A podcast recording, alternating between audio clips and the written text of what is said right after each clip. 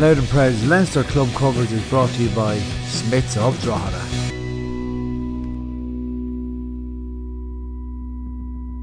Hello, welcome to episode 220 of the Louth and Proud podcast. Ardee are out, Cooley are in. I'm going to discuss the fallout and the fall in from this weekend's Leinster Club action.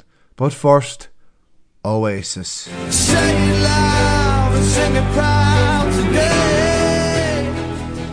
So I'm going to begin. I'm going to begin with Ardee. Um, just home from Mullingar, done the trip up and down. Nice spin down actually. Um, was a nice spin home, I'd say, for the Ardee fans. And once again, even for per- on a personal note, like a Louth team so close to Louth club team so close to playing in Croke Park as well. Like the Martins fell at the final hurdle last year, and the Ardee fell as well. Um, both were kind of disappointing circumstances, it has to be said. Like the Martins were f- uh, stacked favourites against Shelmaliers, and then today, RD just never ever looked like uh, winning or even build enough uh, pressure or sustained kind of momentum behind them to push on and beat the Downs. Who we spoke, I spoke about that with Conor McKenna, that he didn't really say it, but I, when I when I looked at the the Downs just on the eye they look massive and they were massive, very physical, very athletic, very powerful team, and they really covered the ground well. They tackled quite well, and they just they, they had just a little bit more about them today. And you know, away trips are hard to win, but they're they're very special when you do win in Leinster. They you show the uniteness and you get to travel away, and uh, sometimes they're magic, but sometimes it just doesn't go your way. And this is a good Downs team, you know they, beat Lomans, who are no slouches as well in provincial stakes. Um, Westmeath are obviously producing really good teams down there and consistent basically when you see Garrycastle way back to All Ireland club finals. It shows there's a pedigree there and there's a level and there's a standard that Louth just aren't up to uh, yet.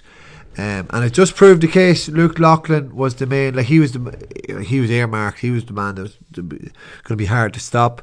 He actually didn't go, and Westmeath had a trip to Mexico after winning the Tailteann Cup. He didn't go. Kevin O'Sullivan did did go. I think one of the midfielders as well, but he didn't go, and he just he just he was he was very hard to stop, very hard to handle, especially when he gets his first point. He's sort of one of those sort of players. If you get kind of on top of him, if he if his first two don't go the way, he forces it, and then he, he goes into kind of panic mode. And it wasn't Pat McKenny picked him up, tried his hardest, but uh, the loss to Donald McKenny was massive.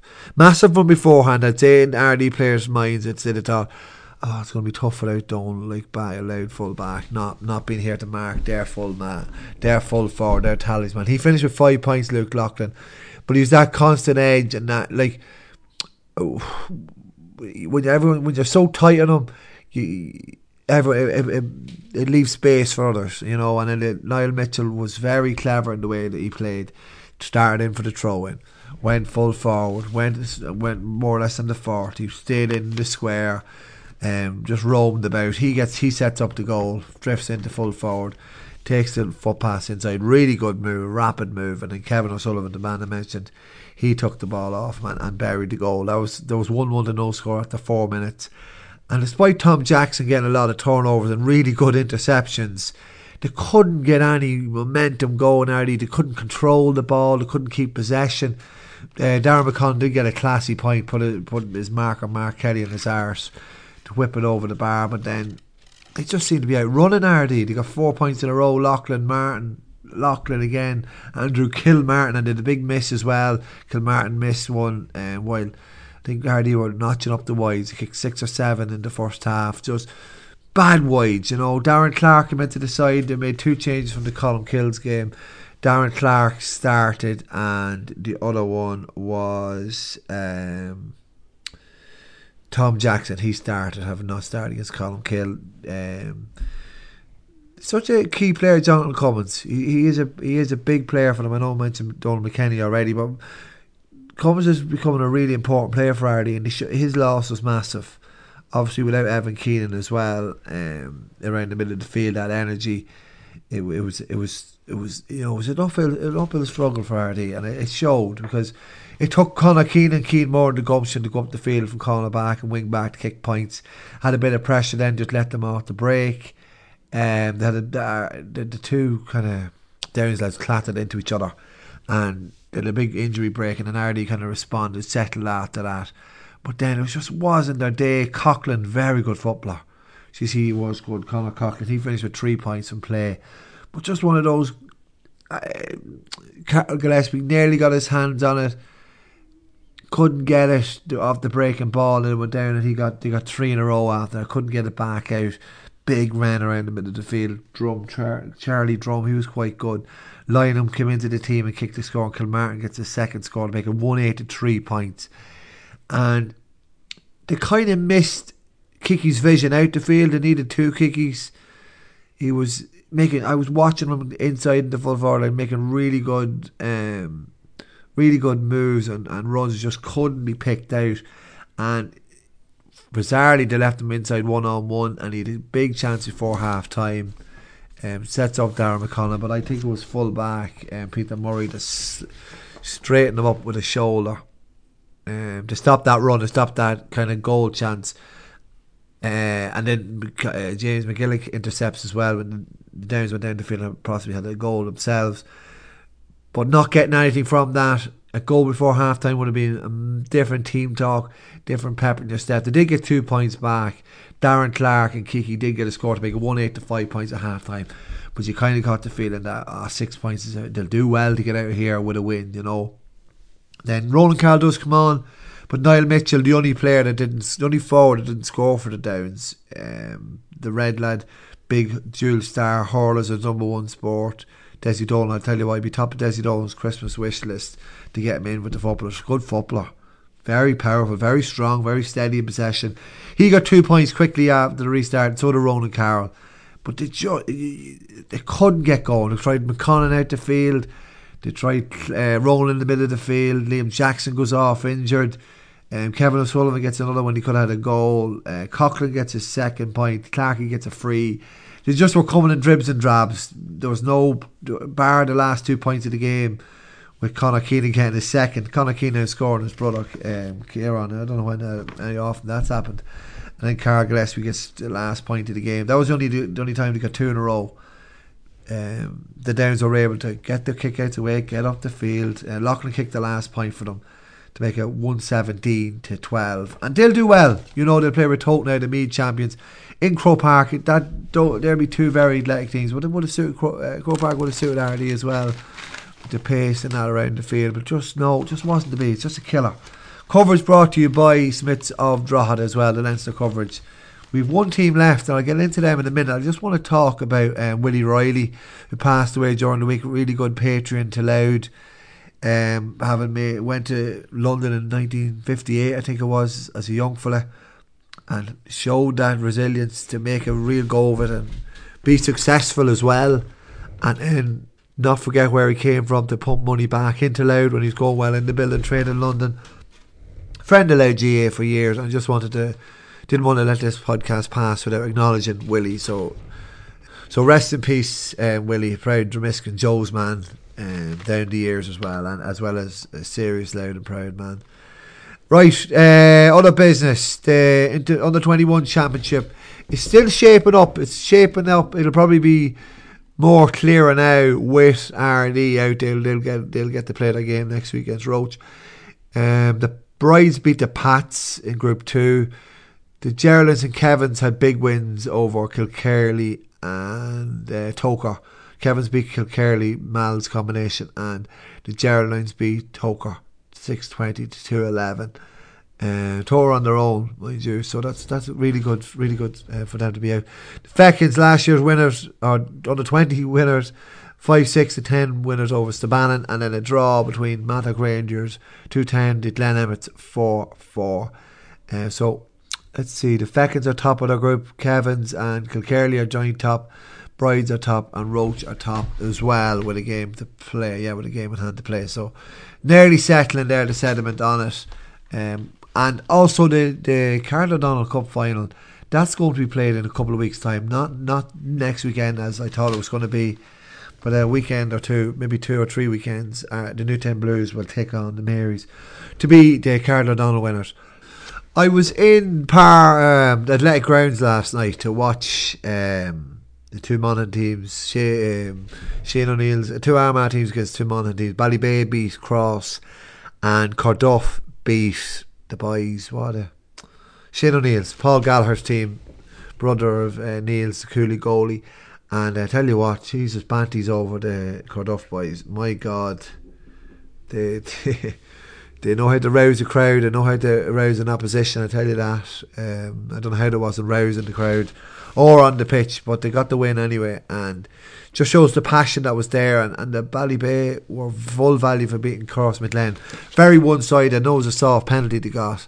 But um, like it's just brilliant those those Saturday night games, those Saturday night football, um, because you you you had afternoon games in Leinster, and it, it, kind of felt a bit leggy. You could see it in Barróg coming down the road off the bus, and then Cooley kind of took them a while to get going. Um, but when they did get going, they fairly well pummeled Barróg. To be honest, they hit one six to no reply, kind of what would you say the, the six seven yeah kind of little after midway through the the second half uh, Whiter comes off the bench hits a class free don't think the Dublin boys realised who he was when he was shaping up to take it they had two beautiful frees in a row and then uh, Paddy Johnson gets his goal set up by Enda O'Neill and that was it. Michael Carroll does so well to intercept that ball.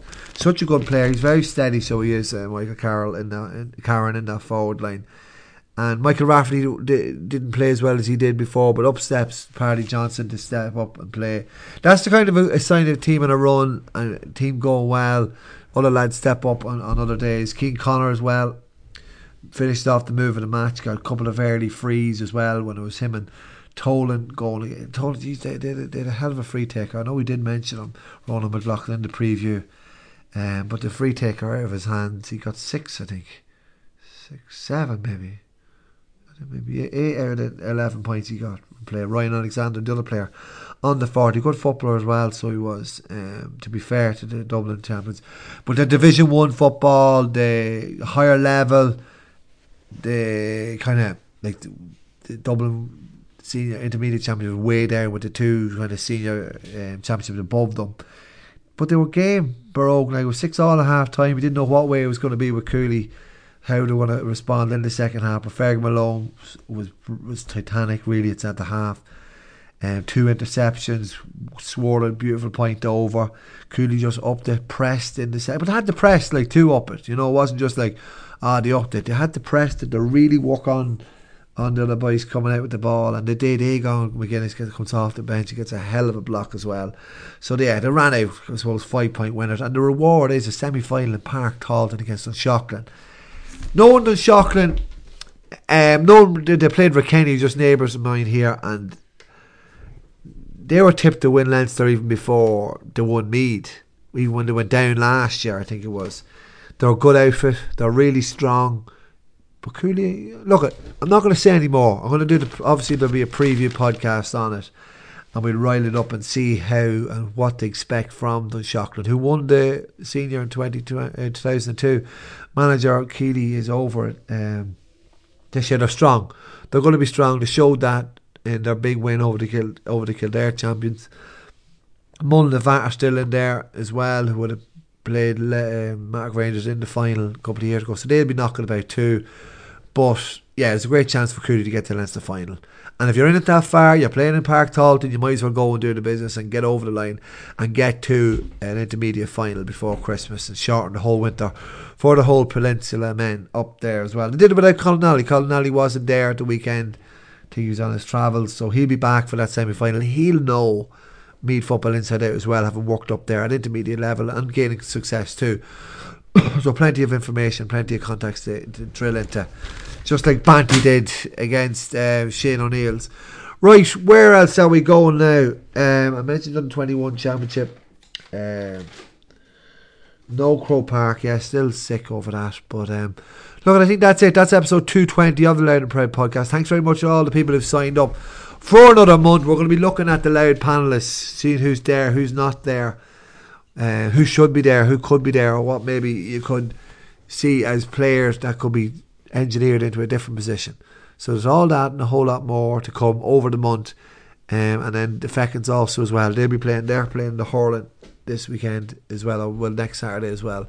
So plenty to keep going, plenty to keep the winter short, as I said there as well. Unlucky to Ardee. Well done to Cooley. You're the only team left standing in the province, along with the Fechins hurlers. So we'll we'll uh, we look forward to that in a fortnight's time. But for now, thanks very much for listening to Louth and Proud podcast, episode two twenty, and all the Leinster coverage brought to you by Smith of Drogheda. Good luck, bye bye, and thanks for listening.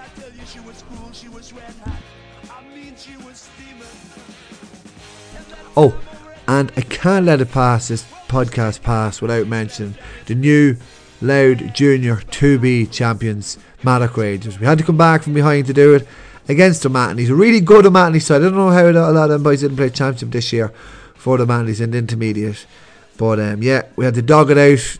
I, I, I may have got a goal, um, but David Reid gets the cherry on top uh, with Mike Ingshby keeping them out the other end.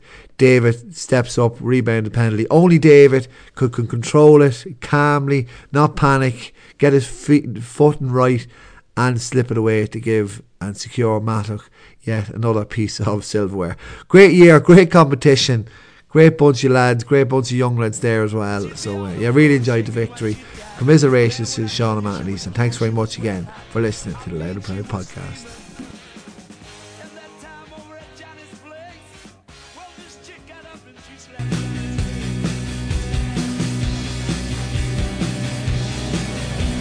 Louth and Proud's Leinster Club coverage is brought to you by Smiths of Drogheda.